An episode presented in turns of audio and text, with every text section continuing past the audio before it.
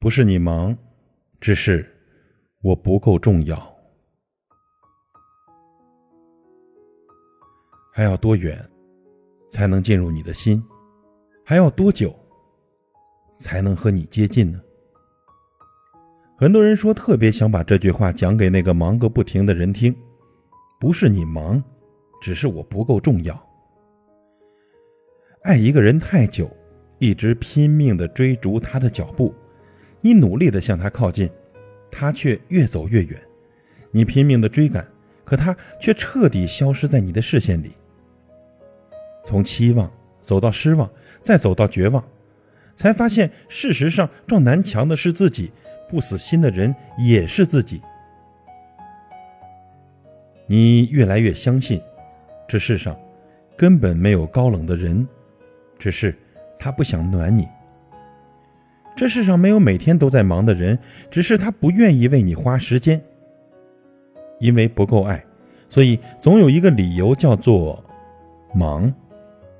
可能是忙于工作开会，可能是忙于应酬交往，但就是没有时间忙着陪你。你的微信发过去半天没人回，他说太忙了没看到；你的电话打了好几个也没人接，他解释太忙了没听到；你做好的饭都凉了。他说：“太忙了，不来吃了。”每当你一腔热情去找他的时候，他的一个“忙”字就像一盆冷水当头浇下，把你心中的期望全部凉透。他一拖再拖的回消息的频率，和那条无关工作的朋友圈告诉了你，他其实很闲，但是只对你忙。如果他没有空陪你。甚至抽不出时间来陪你，只能说明他对你不上心。要知道呢，忙是一种状态，不是不重视的借口。真正上心的东西呢，都是需要花时间去付出的。所以，一个人总对你说没时间，说白了就是你不够重要罢了。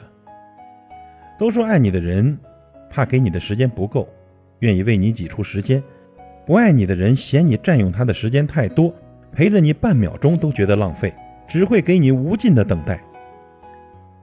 如果他真的爱你，多多少少会留给你一些时间，哪怕是休息时候的一句问候，忙前的一句解释，都不会让你陷入胡思乱想的境地。